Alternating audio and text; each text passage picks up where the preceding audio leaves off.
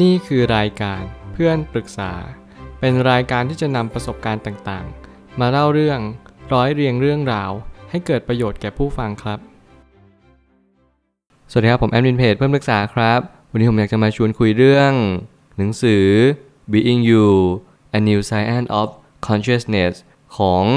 e n i l s a t เมื่อการตั้งคำถามว่าตัวเราคือใคร นั่นคือจุดเริ่มต้นของทุกสรรพสิ่ง แน่นอนสิ่งมีชีวิตเดียวที่พยายามมาลึกถึงตัวตนของตัวเราเอง นั่นก็คือเป็นสิ่งมีชีวิตที่เรียกว่ามนุษย์นั่นเอง ผมพยายามสาะแสวงหาความจริงหัวข้อหนึ่งว่า มนุษย์นั้นมีประโยชน์อย่างไรบ้าง และมนุษย์นั้นจะสร้างคุณค่าอย่างไรให้กับโลกใบนี้ สิ่งหนึ่งที่เราต้องตั้งคำถามนั่นก็คือ เรามักจะพยายามหาคำตอบในชีวิตเสมอว่าชีวิตเราเป็นอะไรกันแน่ สิ่งมีชีวิตหนึ่งกำลังดำรงอยู่กำลังอาศัยกำลังมีลมหายใจ นี่หรือเปล่าจะเป็นเหตุผลที่ เราทุกคนจะต้องตั้งคำถามกัน แต่แน่นอนหนังสือเล่มนี้เขาพยายามเสาะแสวงหาคำตอบ จากคำถามที่ว่าในการที่เราเป็นเราเนี่ยมันเป็นสิ่งที่มันเป็นความจริงจริงหรือเปล่า มันมีสิ่งที่เหนือกว่าเราไหมอย่างเช่นพระเจ้าควบคุมเรา รวมไปถึงธรรมชาติและสรรพสิ่ง ที่มันพยายามที่จะบงการว่าเราควรทำยังไงณวันนี้ เมื่อผมพยายามศึกษาวิทยาศาสตร์ในหลาย ๆ แง่มุม ผมกลับทึ่งแล้วก็อึ้งว่าหนังสือเล่มนี้สามารถตอบโจทย์ให้กับคนหลาย ๆ คน ที่มีความรู้เรื่องวิทยาศาสตร์เป็นทุนเดิม แถมเขายังมีความสนใจใคร่รู้ เกี่ยวกับวิทยาศาสตร์แขนงใหม่ ๆ นั่นคือวิทยาศาสตร์ที่ตอบโจทย์ในเรื่องของจิตวิญญาณ และเรื่องของการตื่นรู้ทางจิตวิญญาณ สิ่งนี้ล้วนเน้นย้ำไปในทิศทางเดียวกันนั่นก็คือ เรานั้นมีความหมายก็ต่อเมื่อเราสร้างคุณค่ากับโลกใบนี้ แล้วการสร้างคุณค่านั่นแหละ จะเป็นกุญแจไขไปสู่ประตูที่ยิ่งใหญ่กว่าเดิมมากขึ้นเรื่อยๆ มันจะไม่มีประตูที่สิ้นสุด และมันจะไม่มีประตูที่ บอกเราว่าเราควรหยุดหรือว่าเราควรจะไปต่อ มันมีแต่เพียงแค่ประตูที่บอกเราว่า วันนี้เราทำให้มันดีที่สุดแล้วหรือยังแล้วเมื่อไหร่ก็ตามที่เรามองย้อนกลับมา นั่นแหละจะเป็นคำตอบให้เราอย่างถึงที่สุดเลย ผมเลยตั้งคำถามขึ้นมาว่า การรับรู้ว่าตัวเราคือส่วนหนึ่งของการคิดว่าเราคือเรา เมื่อเราคือเราก็คือส่วนหนึ่งของความคิดนั่นเอง แน่นอนทุกคนมีความคิดทุกคนมีความทรงจำความทรงจำส่วนส่วนหนึ่งเนี่ยมันทำหน้าที่ให้เรารึกรู้ตัวตนที่เรามีอยู่ การดำรงอยู่การอาศัยอยู่ และการมีชีวิตอยู่นั้น เป็นสิ่งสิ่งเดียวเท่านั้นที่มนุษย์นั้น พยายามหาคำตอบว่าเรามีชีวิตอยู่กันไปเพื่ออะไร แน่นอนสิ่งที่เรียกว่ามนุษย์จะแตกต่างจากสัตว์ทั่วไปก็เพราะว่าเรามีความคิดที่เป็นปัจเจก ถึงแม้เราจะเข้าสังคมโน้มเอียงตามสังคม แต่เราก็จะมีชุดความรู้หนึ่งที่รู้สึกว่า เออ สิ่งนี้ไม่เห็นด้วย สิ่งนี้เห็นด้วย รวมไปถึงสิ่งนี้ก็เป็นกลางกับมัน ไม่ฝักฝ่ายฝ่ายใดฝ่ายหนึ่ง มองเป็นกลางไปกับสิ่งสิ่งนั้น นี่แหละจึงเรียกว่ามนุษย์ สิ่งหนึ่งที่เราต้องเรียนรู้กันมากขึ้นอีก นั่นก็คือการตั้งคำถามถึงการมีชีวิตอยู่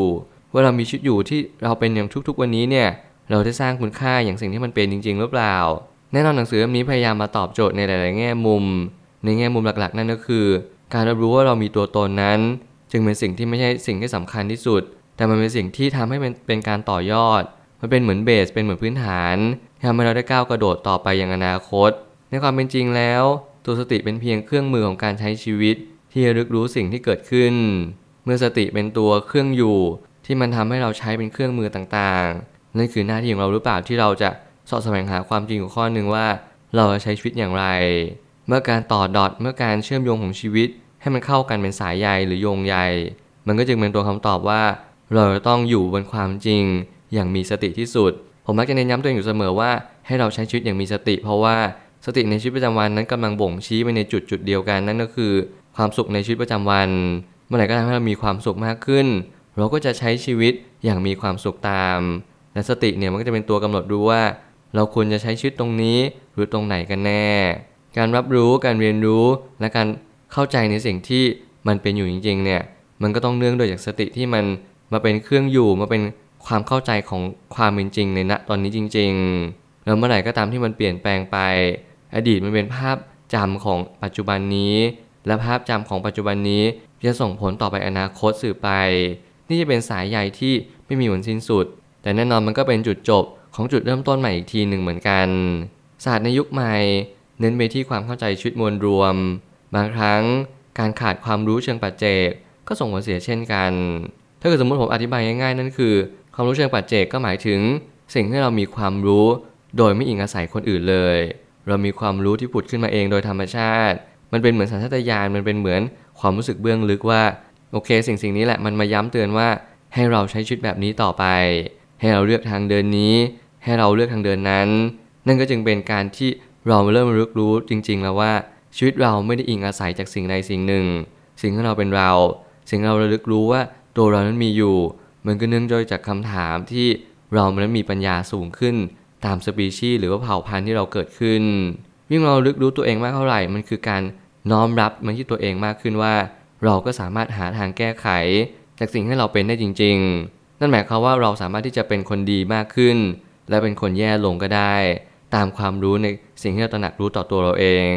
ยิ่งเราเป็นคนที่รู้จักตัวเองมากขึ้นเราก็จะแก้ไขตัวเองได้มากขึ้นตาม ผมก็เลยมีความคิดเสมอว่า การที่เราได้อ่านหนังสือเกี่ยวกับการเกิดขึ้น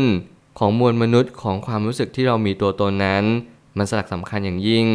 อย่างน้อยที่สุดมันช่วยให้เราตระหนักรู้และตกผลึกว่าเราเกิดมาเพื่ออะไร ความแตกต่างระหว่างมนุษย์กับหุ่นยนต์ คือการระลึกรู้ถึงตัวตนจริง ๆ ถึงแม้ว่ามีความคล้ายคลึงกันแต่จิตสำนึกจะเป็นตัวแยกย่อยต่อไป เราต้องเรียนรู้กันว่าจิตสำนึกก็เป็นจิตที่ทำให้เรารับรู้ว่า เรานั้นมีตัวตน แต่จิตสำนึกหรือจิตไร้สำนึกก็จะเป็นตัวสิ่งที่ขยายต่อยอดไปว่า เรานั้นสามารถที่จะรับรู้สิ่งที่มันเป็นตัวตนจริง ๆ หรือเปล่า หรือเราแค่หลอกตัวเองหรือเราแค่พยายามผลักไสไล่ส่งสิ่งที่มันเป็นความจริง ไม่ว่าอะไรจะเกิดขึ้นขอให้เรารับรู้ว่า ความสุขก็คือความสุขความทุกข์คือความทุกข์แต่แล้วมันก็คือ2สสิ่งที่มีความคล้ายคลึงกัน ต่อให้เรารับรู้นั้นว่าตัวเองนั้นมีอยู่หรือไม่มีอยู่ นั่นแหละก็จะเป็นส่วนต่อขยายว่า เราจะมีความสุขในสิ่งที่เราเป็นอยู่จริง ๆ หรือเปล่า มันเป็นคำถามต่อยอดจากการที่เรารู้ตัวเองแล้วว่า เราคือใคร หลังนั้นเราก็จะรู้ว่าเราทำไปเพื่ออะไรต่อไป สิ่งนี้เป็นตัวเน้นย้ำและเป็นสิ่งที่ทำให้เราลึกรู้เสมอว่า เราควรจะใช้ชีวิตต่อไปอย่างไร ที่มันทำให้ชีวิตเราดีขึ้นหรือแย่ลง มันเนื่องด้วยจากความรู้สติปัญญาที่เรามีและการรับรู้ถึงตัวตนที่เราเป็นอยู่ณวันนี้ ไม่ว่าจะเกิดขึ้นวิทยาศาสตร์กำลังสอนเรา ให้เราเป็นคนที่ดีขึ้นหรือเปล่า ให้เราเป็นคนที่พิสูจน์ตัวเอง จากสิ่งที่เรามีอยู่ และให้เรายอมรับความจริงตรงหน้าว่า เราก็คือเรานั่นแหละ เราไม่ได้เป็นใคร และเราไม่ได้สักสำคัญต่อเมื่อ เราไม่ได้ทำสิ่งใดเลยบนโลกใบนี้ แต่เราจะสักสำคัญต่อเมื่อเราได้สร้างคุณค่า และหาความหมายของการมีชีวิตอยู่ต่อไป สุดท้ายนี้ทั้งนี้จิตได้สำนึกและจิตไร้สำนึก ก็เป็นตัวช่วยให้จิตสำนึกทำงานอยู่แล้ว มันจึงเป็นส่วนต่อขยายให้ตัวตนของแต่ละคนจะมีความแตกต่าง แต่คล้ายคลึงกัน และแน่นอนความเป็นจริงก็คือ เราทุกคนนั้นมีความคล้ายคลึงกันโดยนัยยะนั่นหมายว่าเรารักสุขเกลียดทุกข์ เราต้องการรับรู้ว่าตัวเราเป็นคนยังไงจริง ๆ และเราต้องการได้รับการยอมรับแน่นอนบางครั้งการที่เราเข้าสังคมเราก็อยากทำเหมือนที่สังคมนั้นกระทำมากับเราไม่ว่าจะดีหรือร้ายนั่นคือ